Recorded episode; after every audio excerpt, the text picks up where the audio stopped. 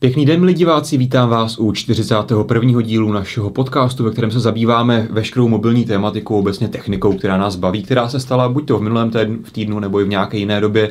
Vítejte tedy u 41. mobilecastu, moje jméno je Honza Pospíšil a právě nám přibíhá Martin Pulcner, náš šéf-redaktor a vidíte, že je nějaký zpomalený, co se děje? Já si musím se dát hodně opatrně, počkej. Jo, ty máš ten nový iPhone sebou. Vydržel to? Samozřejmě nemáme na to, abychom si koupili vlastní iPhone, takže si je musíme půjčovat. To jo. A nema, nemůžeme si dovolit do ohnout, no, takže...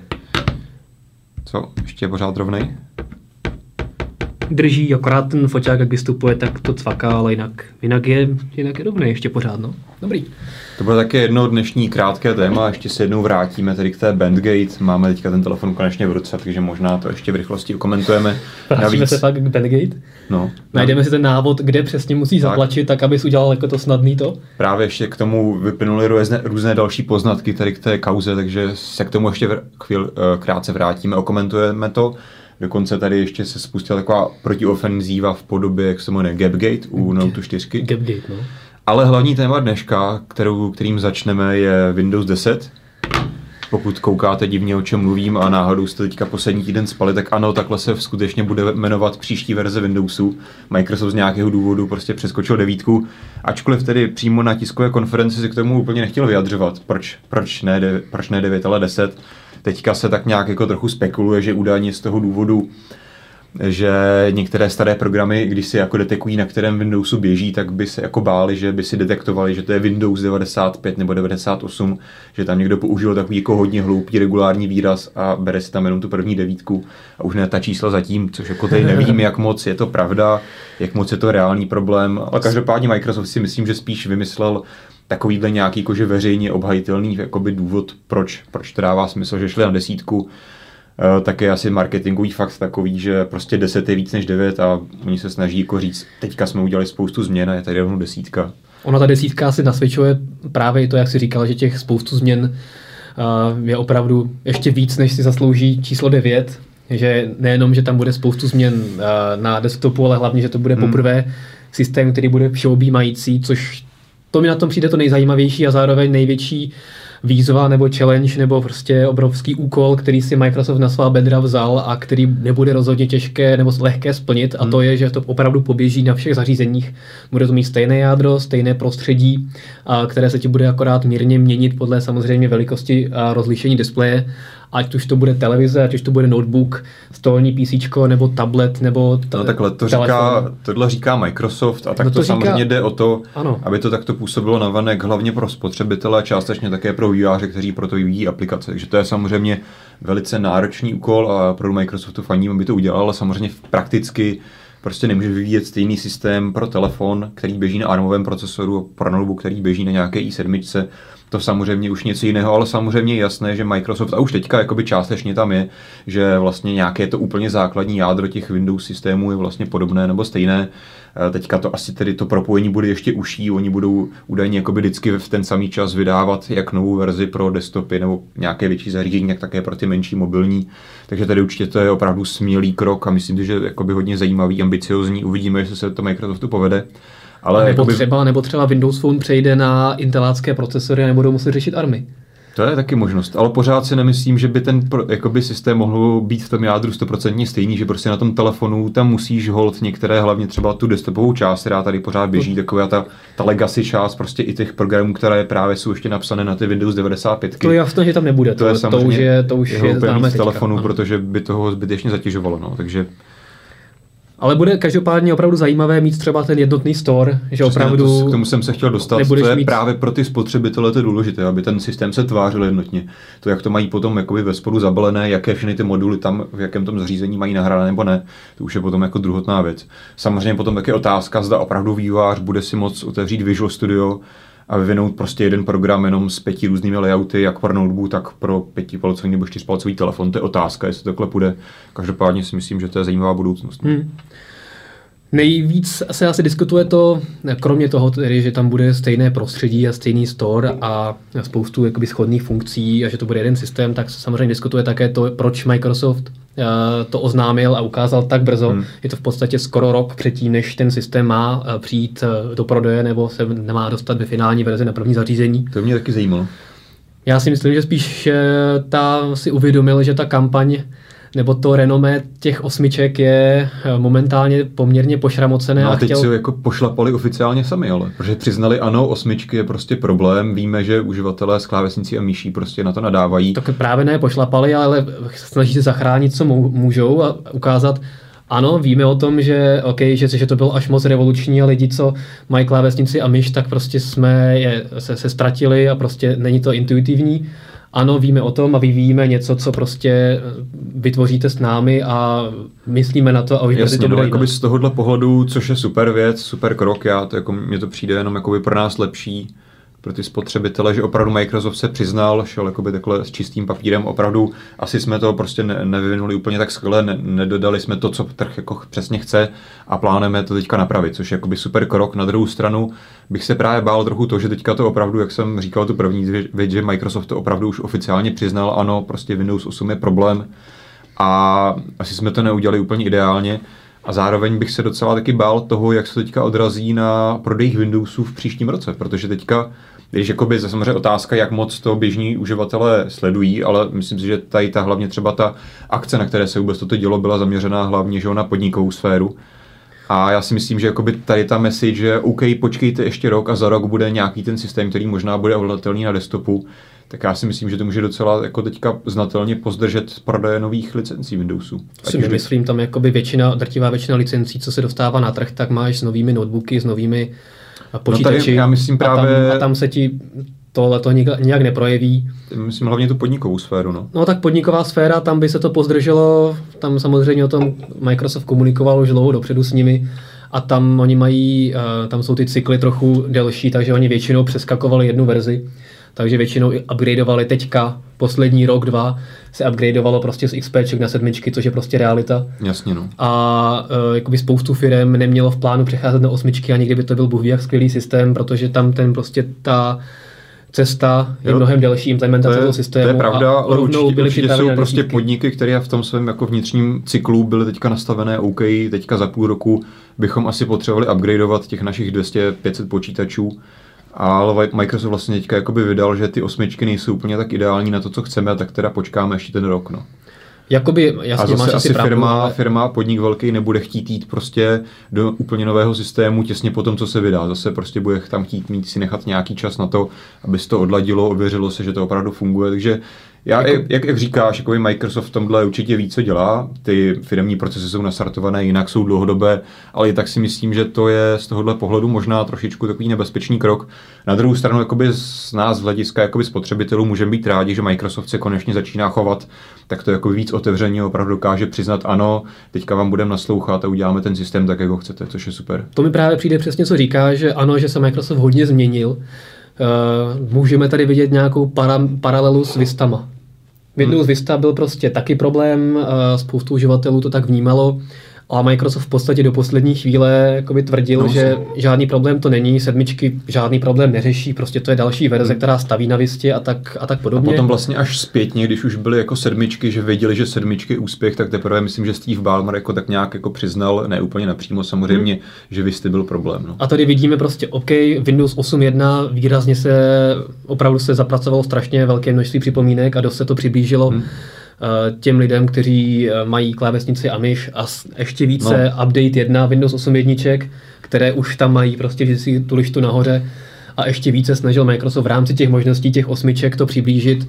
Takže uvidět, že už v průběhu toho cyklu nějaký způsobem to naslouchá. To je určitě super věc. Na druhou stranu mi přijde, že teďka Microsoft tak trochu jakoby zbytečně právě jako ten Windows 8.1 update první byl jako takový ten první jako krůček, teďka Microsoft jako nakročil, OK, asi úplně není fair pro ty desktopáře, aby si používali to metro prostředí bez jakýchkoliv těch lišt a tak podobně, co tam prostě potřebuješ, tak tam udělali jako takový ten náznak, jo, že eh, metro aplikace teďka máš na tom taskbaru, když jsi na desktopu a jak se říkal, máš tam takovou tu vysouvací lištu s tím klasickým křížkem, hmm. čtverečkem a čárkou jako pro práci s tím programem, ale je to takový první krok, který sám o sobě ti až tak jako moc reálně nepomůže.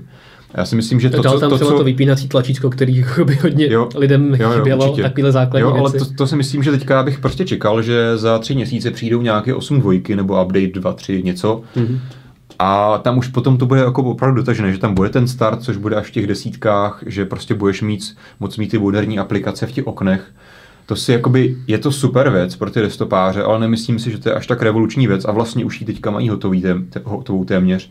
Že by to jakoby z hlediska těch zákazníků bylo fair, aby to bylo už teďka dostupné. Když už s tím teďka začali, mm-hmm. jenom tak jako udělají takový jako teaser OK, něco tady jako máte takový náznak, ale teď si počkejte rok, až vydáme Windows 10. Což já chápu zase, že se jim to hodí do krámu, že to bude to, co prodává ten nový systém. Že? jo? Právě no, že to tam, jako tam bude prostě marketing, start je zpět, no. okna jsou zpět, Že oni prostě všechno, co máte rádi, tak je udělají, zpět. určitě udělají spoustu změn jakoby v jádru toho systému, ať už jsme se bavili právě o tom sjednocování těch platform, ale to, to jakoby moc neprodá, že jo? to nemůžeš prostě dát na banner nebo jako na stránku. Hmm.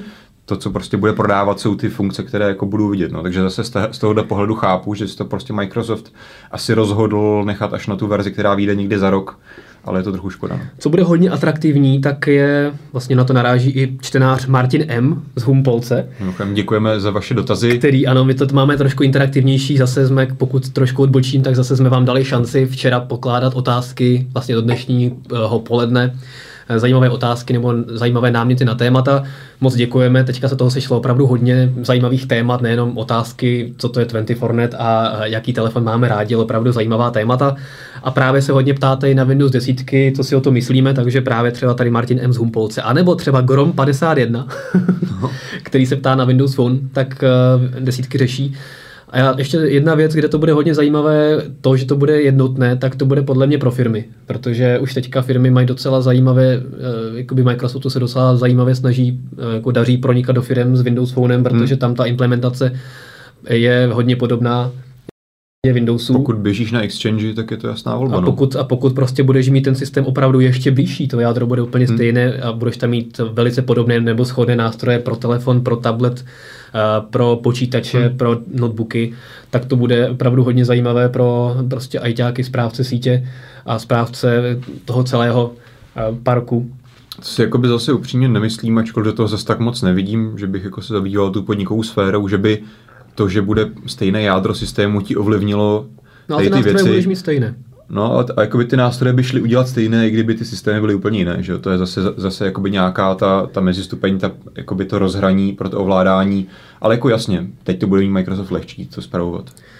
No a v podstatě hodně se řeší, co bude s Windows Phonem. Hmm. V podstatě, jak jsme říkali, tak tam bude ten samý systém, akorát bez desktopu. Já jsem hodně zvědavý, jak se s tím Microsoft popere, uh, jak to bude vypadat na Windows Phoneu, nebo vlastně už Windows Phone nebude, už bude jenom Windows 10 asi jo, a no. Windows 10 na telefonu. Uh, to už Microsoft veřejně řekl, že prostě značka Windows Phone v podstatě jakoby ji opustí. Hmm.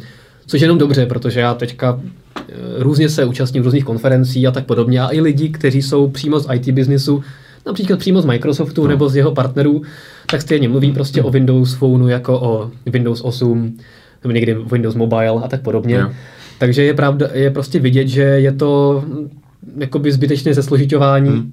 Tak což jakoby tohle se tím asi neodbourá, ale vlastně je to prostě ty Windows lidé, a je to Windows 10 bude to a, Windows. neřeš, a neřešíš prostě, jestli to je tablet, počítač, telefon nebo televize. Jo, jakoby, to myslím, No a že je dobrý krok. V podstatě víceméně se uh, předpokládá, že ten update z Windows uh, 8, Windows Phone 8.1, vidíš, teď mám to úplně stejně, Windows Phone 8.1 na ty desítky bude možný, uh, hmm. protože tam to jádro tam prostě by nemělo být zas tak odlišné. Prostě by ten update měl být možný, to znamená, že by se lidi neměli obávat toho, že by zase se opakovala situace hmm. se sedmičkami, že by prostě museli vyhodit telefony a nakoupit si nové. Mimochodem jedna věc, kterou na té tiskovce přímo říkal Joe Belfiore, že jakoby hmm. pracují na tom, aby nové Windows desítky byly plně kompatibilní se současnými aplikacemi. Takže Tak. tady z té strany je to Jednak- myslím, že jasná message. A jednak si myslím, že se Microsoft nebude chtít znovu spálit hmm. a neřekne znovu po dvou a půl letech. Jako já si myslím, že tohle už by si opravdu nemohl dovolit, Přesně že by tak, jako takže- úplně zavřel jako tu verzi 8 na Windows Phonech a to už jako by asi mu neprošlo úplně. To jakoby sleduju, že občas lidi řeší pod články v diskuzích a tak, že se bojí, že teďka si koupí prostě 930 nebo nějaký nový Windows Phone na- za 3 čtvrtě Hmm. roku, prostě Microsoft oznámí, už žádné updaty nebudou.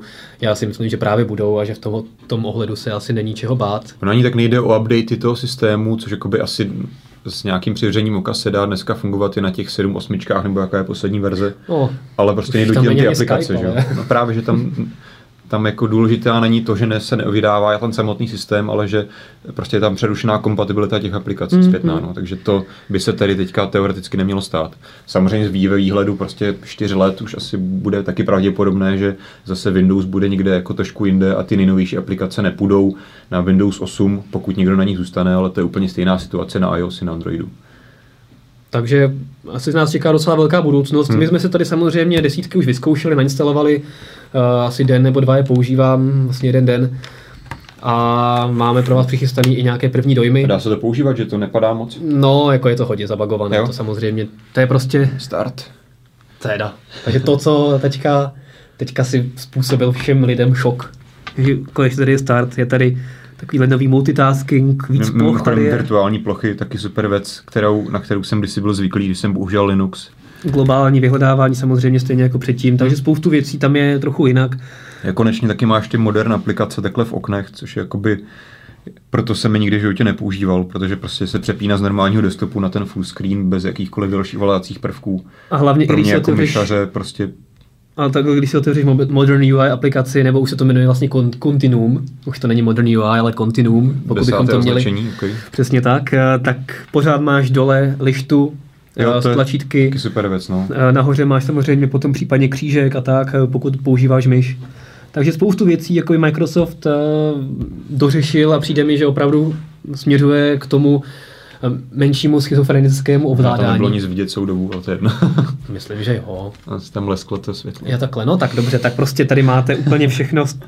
Teďka to ukážeme znova start, vyhledávání, virtuální plochy a tady můžete mít moderní Myslím, že aplikace. to lidi viděli už na obrázcích a na videích. Tak, přesně tak. Každopádně zatím je to verze opravdu určená pro korporátní segment, eh, je to velice raná verze. Hmm.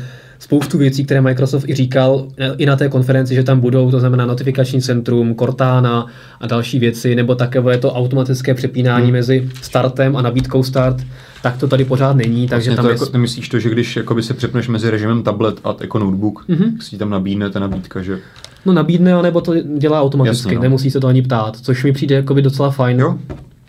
Což Je- něčeho takového, jakože přesně když teď, teďka to leží na stole, tak bys to asi používal v tom tabletovém rozhraní. Já, bych, Nebo jako já záleží, to používám v, v tom modernovém rozhraní pořád, No, no, tak tak já už jsem jasně, zvyklý, ale, ale, ale to mi přesně přijde jako věc, kterou Microsoft domyslel, že když máš nějaký convertible a chceš prostě dělat Jo. jo. práci a potom si vezmeš jenom ten displej a jdeš, tak se ti to přepne prostě Hmm. do toho uh, klasického desktopového nebo tabletového rozhraní a líbí se mi, že v podstatě ty máš na tom startu máš ty dlaždice ty samé, co máš eh, na tom eh, start displeji. Mhm. To znamená, že když se přepneš v podstatě z toho desktopového na tabletové rozhraní, tak se ti v podstatě použije to samé rozložení, které budeš mít tady, akorát se ti to rozšíří do celé obrazovky. Takže jako opravdu zajímavá, zajímavá funkcionalita, vypadá to fakt zajímavě. Jsem ti zvětšil start. To se mi, to se mi opravdu líbí. Ty to samozřejmě customizovat, eh, různě zvětšovat, přesouvat ty lišty, nebo teda ty, jak se tomu říká, dlaždice. Takže určitě myslím, že super věc, jak si to customizovat. Mhm. Ačkoliv to pořád vypadá jakoby ne desktopově, protože tam je vlastně daný ten start klasický do toho desktopové prostředí, ale jakoby vlastně mi to nevadí, protože ta funkčnost je tam zachována, takže myslím, že A já si krok. myslím, že to je takový jakoby nenásilný krok, jak hmm. Microsoft naučí možná lidi, kteří ty dlaždice úplně nemuseli je používat, protože zjistí, je to takový, taková malá náhrada takových těch mini aplikací, co jsi měl vpravo. Co Jo, některý no. lidé pořád používají, že tam mají pořád hodiny a další Hmm. věci. Tady prostě si otevřeš start a hnedka vidíš, že se ti někdo něco nepsal, nebo samozřejmě je to taková počasí, se podíváš, otevřeš start, hnedka Hmm, vidíš jo. počasí. Je to taková jako užitečná věc, nebo nejnovější zprávy, to znamená věci, které nechceš, aby ti zahlcovaly nějaké notifikační centrum, ale prostě chceš vědět třeba, jako máš další schůzku, otevřeš start, podíváš se Jo. a tím pádem prostě lidi potom, když si koupí třeba Windows, dobře, telefon z Windows 10, Jo, okay. tak, tak zjistí, jo, vlastně tam mám ty samé jako dlaždice, co mám na tom startu, ty jsou docela užiteční, takže možná, že Microsoft opravdu tímhle tím správným směrem Jo. A jsem zvědavý, a hlavně jsem opravdu zvědavý, jak zvládne ten jeden systém pro všechny zařízení. Takže mimochodem taky doplníme, že samozřejmě tady ta preview verze testovací je dostupná dokonce pro veřejnost. Dříve Microsoft si tohle tak jakoby trošičku škudlil pro nějaké té svy, ty své, jak se tomu, jak tomu říká, ty předplatitele nějakého mm-hmm. toho těch, nevím, teďka mi vypadl ten název, Každopádně to nebylo běžně úplně pro každého, že by takovéto rané testovací verze byly dostupné. Dneska nebo před, předevčírem, nebo kdy to Microsoft vydal, může to stáhnout každý, samozřejmě na vlastní riziko. Rozhodně jako nedoporučujeme to používat jako primární systém, protože to opravdu má daleko k nějaké funkčnosti a stabilitě. Každopádně můžete si to vyzkoušet, ať už třeba na nějakým virtuálním počítači nebo na nějakém jiném stroji, který nepoužíváte jako primární a sami si vyzkoušíte, jak to vlastně ten start vypadá. Takže myslím, že určitě Microsoft se vydal správným směrem a uvidíme tedy za ten rok, až to někdy dotáhne. On sám Microsoft ostatně říkal, že novináři se na té akci na spoustu věcí ptali a on říkal, nevíme, teďka na tom začneme pracovat, čekáme na feedback od těch uživatelů hmm. a prostě uvidíme, kam se to posune. No teďka máme cíl posunout to víc na ten desktop. Je to, na jednu stranu mi to možná přišlo až moc, že se, hmm. že se Microsoft malinko hledá, že prostě ano, uvědomili jsme si, je to průšvih, chceme to vylepšit, ale úplně jakoby nechceme zase prostě protlačit jednu cestu hmm. a říct, že to je takhle správně. Radši se zeptáme těch lidí, co když oni si myslí něco jiného, radši OK, tak se zeptáme, nevíme úplně, jak to bude stoprocentně vypadat. Já myslím, že prostě tady fakt... to takhle se sbíráme z té komunity, což mi přijde jako úplně úžasná věc, že fakt na jednu stranu teda je vidět, že Microsoft nemá nějakou úplně jakoby jasnou vizi, hmm. takhle to bude prostě vypadat ale, ale na druhou stranu opravdu je vidět, že chce ten feedback od uživatelů, že to není jenom prostě na oko. věc nevídaná, no. To Přesně tak, super. to je jako další jako znak toho, že se fakt rychle mění. Hmm. Takže jsem zvědavý, jak se to jako rychle pohne zase. To byl tedy Windows 10 a pojďme se posunout dál na další téma. Mm-hmm. Ty jsi sem přidal Adobe Photoshop pro Chrome, což je uh, zajímavá novinka streamovací. No, jako, ano, myslím si pamatujete diváci, určitě ty, co na nás koukají pravidelně, tak ví, že jsme se tady už několikrát o Chromebooku bavili. Já vždycky tady říkám takový to svůj osobní, osobní pohled na to, že mě by se zařízení s tímto principem hrozně jako líbilo, že by to bylo takový ten jako bezstavový nějaký, nějaký kus hardwareu, který prostě můžu vyhodit, zaměnit, jenom se tam přihlásím, mám tam, co potřebuji. Ale pro mě osobně prostě to nedává smysl, protože tam nemám ty pokročilé nástroje, jako je třeba právě Photoshop, a další nástroje od Adobe, které prostě používám věč, většinou každý den skoro. Což je jedna z otázek, na kterou se lidi ptali, v čem stříháme videa, tak je no. to v, v premiéře Adobe. Eh, já stříhám v premiéře, jiní ještě lidi, kteří zpracovávají videa, tak případně stříhají ještě ve Sony Vegas.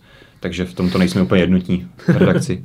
Tolik, ale tak jako mimo, každopádně pojďme se vrátit k tomu tématu. Takže konečně jakoby Adobe ve spolupráci s Googlem Eh, adresuje tuto jednu výtku, která si myslím, že platila asi pro samozřejmě pro jiné uživatele, proto také dělali.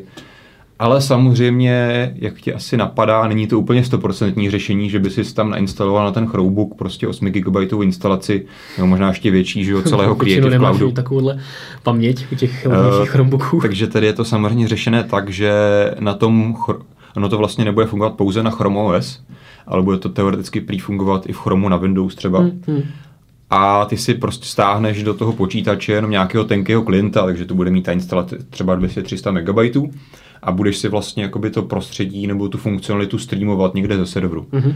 Což je samozřejmě věc, že musíš být tedy na připojení a nejenom připojení, ale na dobrém připojení, aby se s tím dalo nějak rozumně pracovat. Takže to není úplně stoprocentní řešení, ale dokážu si představit, že třeba nějaký grafik, když se bavíme tedy o Photoshopu, má samozřejmě doma toho Maca a tam nebo v práci a tam se na něm kreslí, že? to je prostě opravdu ten pracovní nástroj a tam jako nemá, nemůže si dovolit mít nějaké milivteřiny spoždění, ale potom někam vyjede, nevím, na víkend nebo na nějakou pracovní cestu a nechce si sebou tahat nějaký ten velký 15, 15 palcový MacBook Pro, tak si prostě vezme ten levný Chromebook a když bude potřebovat, tak si tam jako bez problémů všechny věci, co si dělá na tom svém drahém velkém počítači, udělá i tady. Ačkoliv to bude trochu pomalejší. Tak. Takže jako myslím, že skvělý krok a Ačkoliv třeba tahle první verze, která teďka samozřejmě až přijde do Spojených států, u nás to nebude dostupné oficiálně, tak čekám, že to bude nějaká beta verze, která hmm. se nebude úplně skvělá, ale jako je super, že někdo se snaží tady ten problém konečně řešit, jo? že na takovýchhle jakoby internetových, internetově zaměřených zařízení prostě řeší touhletou formou nějakého tenkého klienta prostě problém těchto výpočetně náročných aplikací. Protože samozřejmě si nemůžeš představit, že i kdybys vyřešil ten problém té paměti, že by si tam dokázal uložit celý Creative Cloud, tak bys měl, měl samozřejmě problém, pokud to zařízení běží na ARMu nebo na nějakém a tomu, že prostě by to ten Photoshop nestíhalo pohánět. Takže teďka ta výpočetní síla probíhá většinou hlavně na serveru.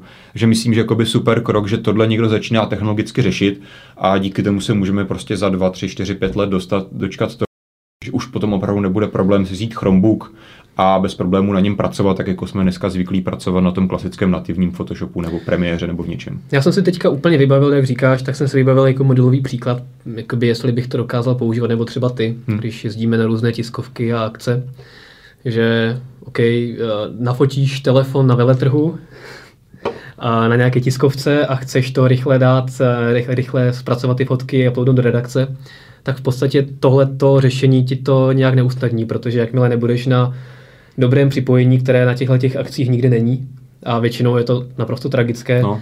tak v podstatě neuděláš nic.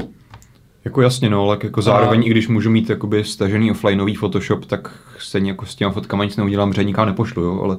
No jako, ale můžeš si je zpracovat a pak si najdeš prostě nějaký, nějaký jiný způsob, ne, jako, jak, jak, to udělat. Jo, ale já určitě. si umím představit, že právě když streamuješ takhle obrovskou jako náročnou aplikaci, takže tam probíhá fakt velké množství hmm. dat. A my samozřejmě takže nevíme, to nemůžeš používat my nevíme, jakoby, jak to bude, hotspotem. Jasně, my nevíme, jak to bude technologicky hmm. provedené jako někdo si myslí, a já si myslím, že to tak není, protože to by opravdu nedávalo smysl, že to bude klasický jakoby nějaké VCN, že prostě se ti bude streamovat nějaký běžící Photoshop na jiném počítači a budeš prostě přenášet video. To určitě tak nebude, protože no, by to nedávalo no. smysl. No, jasně, no. Tam se bude streamovat jakoby ta výpočetní logika toho hmm. Photoshopu, což samozřejmě nebude tak obrovsky datově náročné. Myslím, že Adobe tam uvádělo něco jako, že aby se to dalo dobře používat, tak nesmíš mít větší ping než 250 milisekund, což jakoby snad dneska nemá ani jakoby Edge nebo nic takového. No tak jasně, ale jde o to...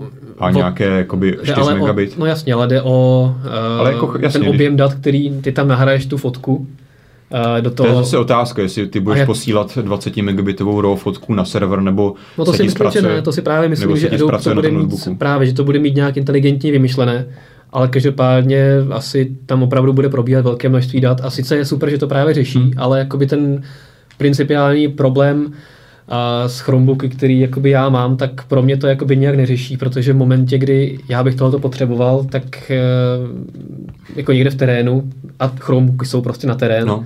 Kde prostě většinou nějaké dobré připojení nemáš, tak jako by si stejně neuděláš. Takže... Ale, ale nevíme, no, nevíme, jak to bude fungovat. Třeba tam budeš mít nějaký základní režim prostě na ořezání, úpravu barek, fotek, která ti bude fungovat čistě offline, to hmm. nevíme, třeba to tak nebude, ale přesně jak jsem říkal, jakoby teďka si předpokládám, že to nebude dobře použitelné řešení v tuhle chvíli, ale myslím, že je super věc, že se do toho někdo pustil, protože právě za x let jednak se nám samozřejmě zlepší to připojení Ježiš, a, jednak, super. a jednak prostě to někdo vyřeší po té technologické stránce, že už to třeba někdy bude použitelné. No. Že bychom někdy přišli na tiskovku Samsungu, tam otevřeli Chromebook, měli bychom tam prostě minimální ping a super konektivitu a 1500 novinářů by tam psalo a uploadovalo video najednou a všechno by fungovalo, no tak to by bylo úplně perfektní. Ale myslím si, že jako mě se mi říká, že to nebude jenom za, tři, za čtyři roky a že to ještě bude trvat mnohem díl. Ale každopádně přesně říká, že dobře, že se do toho někdo pustil. A přesuneme se dál. K, zůstaneme ještě zůstaneme Google. Google. Já tedy musím si nacvičit něco jako moderátor, když říká jméno fopky Eja Fiatle Jokutlou. tak se tady musím nacvičit jméno jednoho čtenáře, který se nás ptá na Nexus 6. Mogar Ldov okay. který, se, eh, který má, měl docela dobrý point v tom, že eh, co si myslíte, nás ptá teda, co si hmm. myslíme o šestipalcovém Nexusu, že předtím vždycky byly zdržení Nexus trošku se drželi stranou nebo zpátky v té uhlopříčce displeje. A no, vždycky, to úplně ne. No, jako určitě. Ale pokračuj. Čtyřpalcový Nexus 4, 4,5 palcový Nexus 5, nebo kolik to má? 4,7. 4,7. Ne, což... jako by pětka má 5,2. Čtyřka má 4,7. 5,2 jo. Mm-hmm. Aha, já jsem myslel, že to má míň. Okay. Nebo pět, nevím. No, to se ještě podívám do katalogu radši, protože nás tady teď teďka skritizujou. Každopádně... Já myslím, to, že G2 měla 5,2, no, no, takže právě. Nexus 5 má 5. No, takže to si myslíme o tom, že to má 6 palců. A hlavně, přesně... co si myslíš ty jako uživatel Nexusu, ne, který říct, už jako by pro tebe byla pětka moc Musím říct uh, Mogar Loldovi, že přesně stejná věc mi napadla, když jsem poprvé viděl to, že Nexus 6 má mít téměř 6 palcový displej. A má to 4,95 palce, takže 5 palců. Že nikdo neměl pravdu. Eh, to přesně věc, která mě napadla, protože ačkoliv vlastně, jak jsem ti teďka říkal, že oni ty Nexusy nikdy nebyly úplně stranou, vždycky byly jakoby na té, téměř na tom maximu té současné té současné vlopříčky. Hmm. Když loni byla Nexus 5, tak si měl prostě Samsung HTC, bylo na těch pěti palcích, HTC dokonce ani ne, Sony taky mělo tuším ještě tehdy Ale pětipalcový, pravdu, no. pětipalcový jo. telefon. Jediné LG bylo s tou G2 na 5,2 a teďka jakoby Takže jakoby v tomhle, z tohohle pohledu to vlastně jak trochu dává smysl, no, ale jakoby zase nikdy, nikdy Nexus nepřišel s tím, že by udělal tabletofon. Tohle už je prostě seriózní tabletofon. Šestipalcové zařízení a úplně jakoby se nejsem jistý, jestli má prostě Google právě s tím Nexus programem, který, jak si jak naznačoval ten čtenář, má právě sloužit k tomu, že má ukázat jako rádoby to, kam si myslí, že Google by to mělo směřovat. Tak já nevím, tedy si úplně potřeba ukazovat to, že to má směřovat jít jako do šestipalcových tabletofonů. To si myslím, že takových telefonů tady máme víc než dost. A upřímně jakoby nevím, co tím Google dosáhne, no, protože čistý Android v současné chvíli ani v té, co jsme teďka měli možnost vidět v té testovací verzi Android L, úplně jako není stavený na to, aby no, to používal přesně, na tabletofonu. To, je, to je ono, všechny ty přizpůsobení, které tam mají a které tam mají jak, jak Samsung, hmm. tak Asus a další výrobci, nebo i LG u svého 5,5 palcové G3, že si něco zmenšíš, přizpůsobíš, no. nebo ostatně ten iPhone, že se to prostě zůstaneš dolů, tak Android nic takového nemá. Já Takže... si teda myslím, že pokud opravdu ten šestipalcový Nexus bude, tak Google tam něco podobného bude muset přinést, jako protože jinak, uvidíme, no. jinak by to bylo opravdu, podívejte, máme tabletofon, ale vyškašlali jsme se na vás, tak to nejde ovládat. V podstatě tohle to, že už skoro. No, tak ne úplně, tam ty rámečky budou určitě tenčí. Jo, ale tak jako by 6 ale, a 7 palců už není tak zásadní. Ale prostě říct, OK, a protože prostě z, uh, z hlediska filozofie systému máme bohužel všechny vladací prvky nahoru, nahoře, ale nějak jsme vám nepomohli uh, si vám jako je přesunout dolů, tak si to prostě vládejte dvěma rukama hmm. a čau to by mi nepřišlo úplně šťastné. No. Je opravdu, jakoby, vypadá to podle těch uniků, že už to jinak nebude, že to opravdu bude obrovský telefon. Hmm. A nebo, ty, ty nebo jsou celou dobu uh, focené v, uh, v, u lidí, kteří mají hrozně malé ruce. Já myslím, že to bylo i focené jako s jinými telefony v porovnání. Jo. Tak jedině, že by to někdo opravdu jako pečlivě nafejkoval.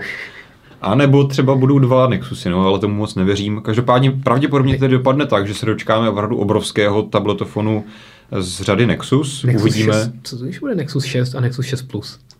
že bude ještě něco většího, jo? No ne, Nexus 6 bude třeba jo. nějaký pětipalec a Nexus 6 Plus bude šestipalec a Google bude mít stejné označování jako třeba Apple. Třeba jo. To bude, to bude super. Takže to nás pravděpodobně asi čeká a teď je jenom otázka, jak moc s tím Google popere a zda to bude dávat smysl nebo nebude, no. Jako tam je, tam je naprosto esenciální to, že musí udělat nějaké přizpůsobení protože už to, co udělal Apple, tak je taková jako obezlička, která no. jakoby je taková, mě to teda, ty si říkáš, že to funguje, mě to teda nefunguje. Já jsem to vzal do ruky a opravdu zkoušel jsem to prostě 20krát různě v různých pozicích a opravdu ani jednou jsem jako nestalo, že by mi to nezareagovalo, ale Eh, došli jsme na to, že Martin třeba, když tam samozřejmě funguje to gesto dvojité poklepání na ten senzor otisku prstů a Martin je prostě zvyklý eh, na to mačka takhle jako by tady tou tlustou částí toho palce a já jsem zvyklý to mačka takhle tady tou tenkou hranou, takže já jsem se na to prostě vždycky trefil. V tom je asi prostě ten rozdíl. No.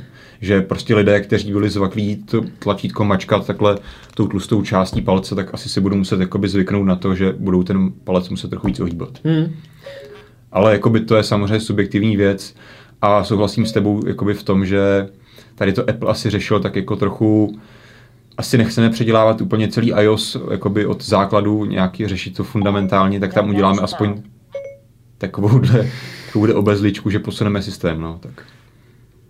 Co zkoušíš teďka? Aha. Nerozumí ti to. Mám začít mluvit anglicky? Nerozumí ti to. No my si můžeme vlastně přesunout k Bandgate a Gapgate. No. Bandgate tady teda nebudeme asi eh, zkoušet. Jak to ono to bylo? Že to musíš chytit jedním prstem u tlačítek regulace hlasitosti a druhým přesně na ne, druhé straně. Tak, ne. takhle nějak. Tam jde o to, že uh, samozřejmě byly ty první, že bylo Bandgate, pár youtuberů prostě natočilo videa, chytli se toho samozřejmě magazíny a všichni prostě ukazovali, že, nebo takhle, spoustu uživatelů reálně říkalo to, že aniž by se o to snažili, tak se jim prostě mírně uh, ten telefon ohnul no. z toho běžného používání. Ale to, to aniž, aniž by to jakoby výrazně vadilo, hmm. aniž by to bylo moc pozorovatelné, ale bylo to prostě možné vidět. A no potom samozřejmě to lidé začali zkoumat. Odhalí, odhalíš tak, že to dáš na stůl a ten telefon se ti no, najednou malinko... No, spíš jako takhle, asi bys to poznal. No, že prostě se ti no. malinko kolébá. Každopádně teďka si toho uživatelé všimli, že jo, a zašli to jakoby fakt testovat napevno. Tím vznikal Bandgate, že to někdo jakoby fakt vohnul hodně a téměř zlomil. To se samozřejmě nelíbilo Apple, začalo jakoby nahřkávat ty lidi, co, o čem jsme se bavili minulý týden, že jakoby jsou placený konkurencí a nevím, co všechno se snaží pošpinit Apple, tak jakoby potom z nějakého důvodu najednou tady vyšel nějaký nezávislý test, který dělal takové to klasické tovární testování, že si takhle ten telefon podepřeš jo, a strojově na něm dáváš závaží takhle přesně na půlku, tak z toho jako vyšel, vyšly iPhony, že nejsou nejlepší, ale zdaleka nejsou ani nejhorší, že tady jsou horší telefony na to ohýbání. No tam bylo, tam bylo jakoby vidět, já jsem se koukal na ten test a tam bylo vidět, že třeba na horších místech uh, skončily právě jakoby kovové telefony, no. nebo jako telefony, který, které mají kovovou konstrukci. Třeba docela špatně si vedlo i HTC, One Ale tam jsme se bavili prostě o nějakých jako silách 60-80 kg nebo něco takového. Myslím, že iPhony se prohnuly nebo praskly při nějakých 45 no. zhruba. Když to třeba Samsung, když nejsem placený Samsungem, Samsungy, nebo prostě obecně plastové telefony, to je jasné, že prostě... No, prostě vydrželi nějaký 60-70 hmm. kg, ale právě přesně ty jakoby, kovové byly na to právě jako náchylnější, protože prostě plast se ti buď, hmm. ten ti prostě drží a pak ti praskne, jo. kov se ti prostě... To je každému ohýba, jasné, no. To je to jasné, no. A já bych jenom se dostal jakoby, k té celé historce, tak jakoby vyšel tady ten rádoby nezávislý test, i když myslím, že klidně byl nezávislý, každopádně testoval tu klasiku, že prostě tu sílu distribuoval na polovinu toho zařízení, přesně v půlce, což pravděpodobně dělá určitě i Apple bez těch svých testovacích laboratoří laboratořích a tam z toho Apple vyšel prostě standardně, ty telefony jsou úplně normální. Problém je v tom, že když třeba iFix, eh, iFixit rozdělával ten iPhone potom, tak tady máš prostě, jak jsou to tlačítka. Tak tady oni tam jsou různé takové výstuhy ocelové po, právě podél toho celého rámu, aby ten telefon byl pevnější a bohužel tam je taková slabost, že těsně právě za těmito tlačítky na regulaci hlasitosti tam máš právě ti končí ta jedna výstuha. A to jsem přesně... teda koukal, že ta výstuha je docela jako by masivní, ještě ta šroubky veliké, ale jenom takový kousíček. A tím pádem potom, pokud přesně jako dojdeš k tomu, že ať už to děláš ty tak, to, tak to palci, nebo si to dáš prostě do té kapsy, každopádně pokud ti ta síla zapůsobí v tomto momentě, kde je ten zlom těch tlačítek, tak tam se to potom ohýbá mnohem jednodušeji. No. A to hmm. už zase tenhle ten původní nebo ten předchozí test netestoval, takže teď to jako zase lidé řešili, že to vlastně není pravda, je to pravda, není to pravda, takhle se to celé přesouvalo. A jakoby výsledek je stejně pořád takový, že rozhodně, abych neřekl, že i ten iPhone 6 Plus, ten obrovský 6 palcový nebo 5,5 palcový kousek, že by prostě byl nějaký výjimečný v tom, že by se dal ohnout jednoduše, to určitě to ne. Určitě ne, no. Asi je prostě možnost ta, že oproti plastovému noutu, který je třeba ještě menší nebo podobně velký, dejme tomu kategoricky, prostě ten se tak snadno neohne, nebo on se ohnel, vrátí se, mm-hmm. nepoznáš to na něm, prostě ten kový, kový iPhone ti může být trošičku, zůstat trošičku ohnutý, což by vlastně v té jeho funkčnosti nemělo vadit, protože my jsme viděli... Vypadá to divně. Vypadá to divně, ale byl, viděli jsme na těch extrémních testech, že opravdu ten displej, celková funkčnost toho telefonu vydrží opravdu až do velkého ohybu, až jako při velkém úhlu to teprve popraská, jo? takže je to, je to malý problém a nemyslím si, že by to bylo jako něco zásadního, kvůli kterému by se měli jako lidi bát kupovat si iPhony. Každopádně asi ten, kdo nosí iPhone 6 Plus prostě v kapse uh, těsných kalhot, hmm. Pravdu si myslím, že se může setkat s tím, jo. že se mu za pár týdnů klidně ten telefon malinko jakoby hmm. mírně znatelně ohne v podstatě to je takové ergonomické, že to bude kopírovat tvar tvého stehna. Že si to uděláš takový iPhone 6 Flex. iPhone 6 banána nebo něco takového. Jako, no, toho samozřejmě chytili všichni výrobci, že jo, třeba Samsung si dělal srandu z, z Apple, že eh, měl reklamu na Galaxy Note Edge, ten s tím hmm. zakřiveným displejem a že eh, potom pod tím byla takový jako hláška curved, not banded a tak. No, to myslím, že dělal... A LG taky samozřejmě, LG, že. Flex and not Bandit a tak, jako samozřejmě se to všichni chytli, ale Samsungu se to malinko vrátilo jako bumerang, no. protože i Samsung má svůj rádoby kauzu, která se jmenuje Gapgate, i když eh, tam ta teda není to tak... si myslím, že ještě víc jako postavená na hlavu. Ta je úplně, no. to, Protože... to, mi, to mi přijde, že opravdu už někdo udělal, OK, navážili jsme se do Apple, tak uh, musíme najít něco i na nějakém největším rivalovi, protože jinak jakoby jo. to nebylo zajímavé. Jako já jsem teda od té doby úplně neskoumal nějak podrobně Note 4, na kterém se to řeší. Každopádně pokud jste to nezaznamenal, tak tam jde o to, že prostě někdo dokázal papír nadspat tady mezi tu mezeru mezi displejem a rámečkem telefonu což já když si vzpomenu, jakoby hlavně telefony, které, co už dneska není tak běžné, ale dříve bylo běžné, hlavně u Samsungu, že si měl celý ten jakoby vaničku, ta, ten hmm. zadní kryt a v tom si měl vlastně vložený celý ten telefon i s krytem.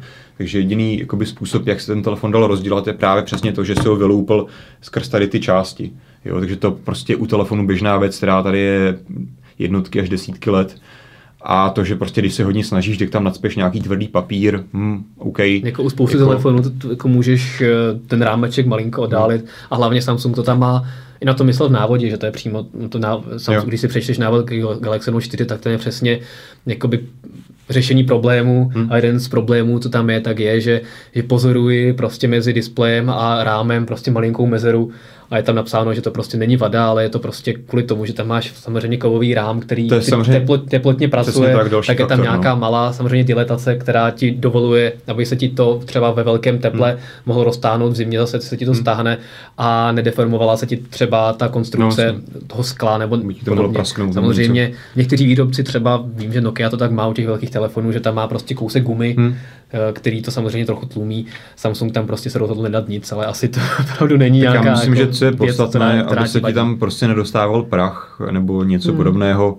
což jako toho bych se asi výrazně nebal. Jakoby, to už fakt mi přijde, jak jakoby tady ta celá aféra, já si myslím, jako důvod, proč se o tom bavíme a proč je to zajímavé, je právě ta aféra kolem toho, jako co vzniklo, zahalo, ne, že to, ne ten samotný fakt, že se ti prostě iPhone může trošku ohnout a přesně jako tady ten Note 4, že tam má nějakou mezírku, to je ještě jako postavené no, ještě více na hlavu. A to ještě jedna věc, tady je úplně krásně vidět opravdu, jak ten Apple a, nebo cokoliv kolem Apple má obrovskou mediální sílu. Hmm. A já, když jsem se bavil s kýmkoliv, kdo se vůbec ne, nevyzná v mobilech nebo Jasně, kdo se no. o tom vůbec nebaví, a, a měl jsem právě iPhone 6 nebo 6 Plusko, tak hnedka se mě ptali, jde to ohnout? No. Víš, že prostě opravdu lidi, kteří se o to vůbec nezajímají, jo. tak i z běžných prostě médií, z Facebooku, ze sociálních sítí prostě zachytili, že opravdu je iPhone 6 a že se dá ohnout. Hmm. Což asi není pro Apple úplně jakoby ideální obraz, samozřejmě. Já, jako to bylo vidět na Apple, že jako to neslo docela těžce. No. E, vlastně bychom se bavili o, o případu eh, jednoho z největších evropských tý, eh, časopisů německého týdenníku, teďka nevím, jak se jmenuje, nějaký Computer Build, myslím, že tak no. Který dostal od Apple německého tedy zastoupení Apple oficiálně prostě e, najevo jim dali, že s nimi přestávají spolupracovat, nebudou mi zapůjčovat žádné zařízení, nebudou je zvát na žádné akce a to jenom proto, že právě oni udělali svůj no. Bandgate test a ukázali, jak se ten iPhone dá ohnout. Takže vidět, e, že Apple malinko tečou nervy, což teda tohle byla naprostá pr chyba, hmm. protože pokud už uděláš nějaké takovéhle nějaký takovýhle statement nebo takovou odpověď, že OK, testovali jsme to, vydrží to, máme málo uživatelů, kteří si na to stěžovali, tak tu kauzu necháš postupně umřít samovolně a nepřiživuješ to dalšími takovými no, zprávami. A teďka se to znova jakoby oživilo a všichni řešili, Ježíš Maria, teďka prostě opravdu Apple se teda teďka mstí novinářům, kteří ukazovali, že se dá i iPhone ohnout, hmm. což mi přijde takové jakoby fakt jako mohl si to tam, odpustit. No, tam to, to prostě nezvládli, no. On jako mohl by se mstít, ale tak jako by trošičku víc tajně, ne, prostě to jako na hmm. říct, tak teďka máte smůlu a to přesně se jenom obrátilo proti ním. Přesně tak. Myslím, že to potom se dořešilo asi tak, že ten šéf redaktor napsal otevřený dopis, myslím, že eh, Timovi Kukovi nebo hmm. někomu takovému, takže předpokládám, že se to asi zase jako obrátilo zpátky, ale přesně jako by tohle asi není dobrý krok, no, takhle to represivně, prostě ta věc se stala, Samozřejmě Apple na to má nějaký pohled, že to není tak horké, jak se to někde prezentuje, někdo na to má zase opačný pohled, ale přesně řešit takhle repre, jako represivně je ta nejhorší cesta. No. My to máme v pohodě, že Apple v Česku v podstatě vůbec nekomunikuje, nic nám nezapůjčuje. Už to horší být ani nemůže. Vlastně. Takže v podstatě, i kdybychom si tady ohýbali iPhone jak chceme, tak já nebudu mít za chvilku uh, žádného českého PRistu na drátě, že co to děláte a tak podobně. Takže si vlastně můžeme dělat, co tady chceme. V Německu, na západní Evropě je to trošku jinak. Pojďme se posunout na poslední téma, BlackBerry. Tentokrát tady máme opravdu všechno. To znamená, že nechceme vidět ani jeden negativní komentář, že jsme na něho zapomněli. Co třeba... A Badu a další věc.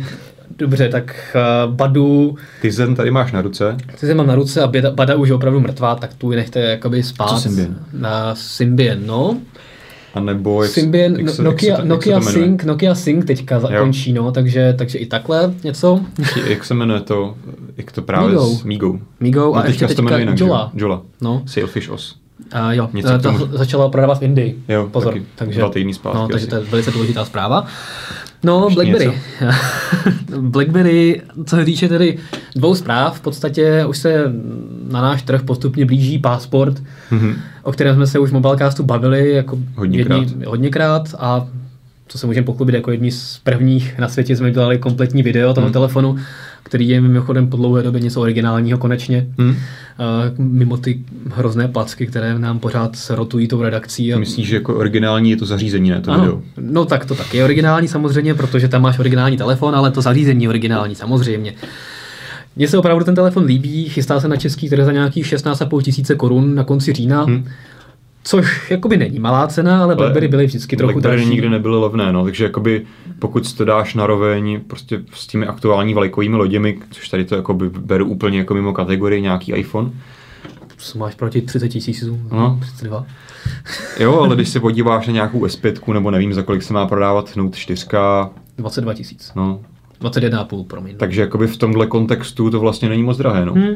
Pokud prostě bereš, že Passport je ta vlajková loď, která jako nemá špatnou výbavu. Přesně tak a cílová skupina jsou prostě manažeři, kteří vždycky byli zvyklí na BlackBerry A hlavně BlackBerry byli zvyklí za jakoby telefony loni před, byly loni předloni prodávalo za podobně vysoké ceny, jakoby fakt jako znatelně hardwareově méně vybavené telefony oproti té konkurenci, Hmm. což si myslím, že už jakoby u toho pasportu není takový výrazný rozdíl, že tady ta cena opravdu, pokud se na to díváš čistě jako tabulkově, je docela ospravedlitelná. Navíc tam máš prostě ten jasný benefit navíc, že to je zase nějaké zajímavé zařízení s unikátní klávesnicí, takže Hlavně ta QWERTY klávesnice je prostě úplně boží. Hlavně jak, jak střílíš ty slova, jak je na touchpadová, to je prostě něco, co opravdu jakoby, se nemůže tomu žádný dotykový displej rovnat, to se mi fakt Hmm. jakoby líbí.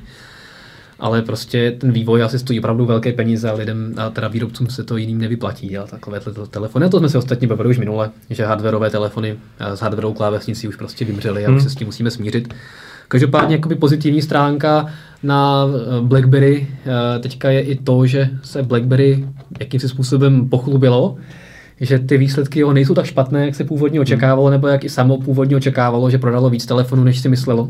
Eh, Ten mezi čtvrtletní nárůst tam byl docela znatelný, No, když jakoby- samozřejmě mezi Když, když to porovnáš procentně, tak je znatelný, No, ale když je to meziroční, takhle. konkrétně meziroční, je to, loni se prodalo v tom samém kvartále 1,6 milionů kusů, tak v letošním kvartále 2,1 milionů. ale hlavně prodělalo méně, než si myslelo. Tak prodělalo Což- méně, než si myslel peněz. A já myslím, že jakoby důležitější údaj než ty peníze právě jsou tady ty prodané kusy, protože Hmm. to opravdu něco znamená. Jako pod tou finanční stránkou se ti může schovat spoustu věcí jako interních, do kterých ty nevidíš a nemusí ti jakoby jasně naznačovat zdraví toho samotného podniku. Na druhou stranu ty můžeš prodávat obrovské množství telefonů za eh, prostě podnákladové ceny jenom proto, Jo. aby zahltil trh a, a můžeš prodělávat taky velké peníze, ale, takže to je samozřejmě spojené. Každopádně jakoby je vidět, že BlackBerry asi se trochu Hmm. možná... A co mi přijde jakoby zajímavé, protože teďka teprve přijde ta vlnová vlna, kdy opravdu přijde to zajímavá zařízení jako Passport, později ještě ten klasik. No, ta klasik je opravdu klasik. No, Jasně, to je, no, ale to jako mám je- jako pocit, že na to jako někteří uživatelé čekají, že Jo. teďka si jako jsou, jedou pořád na těch starých BlackBerry, těch jako klasických opravdu a teďka přijde jakoby nějaký jejich skutečný nástupce, který má tady ten konečně nový systém a čekají na ty svá tlačítka, na které jsou zvyklá.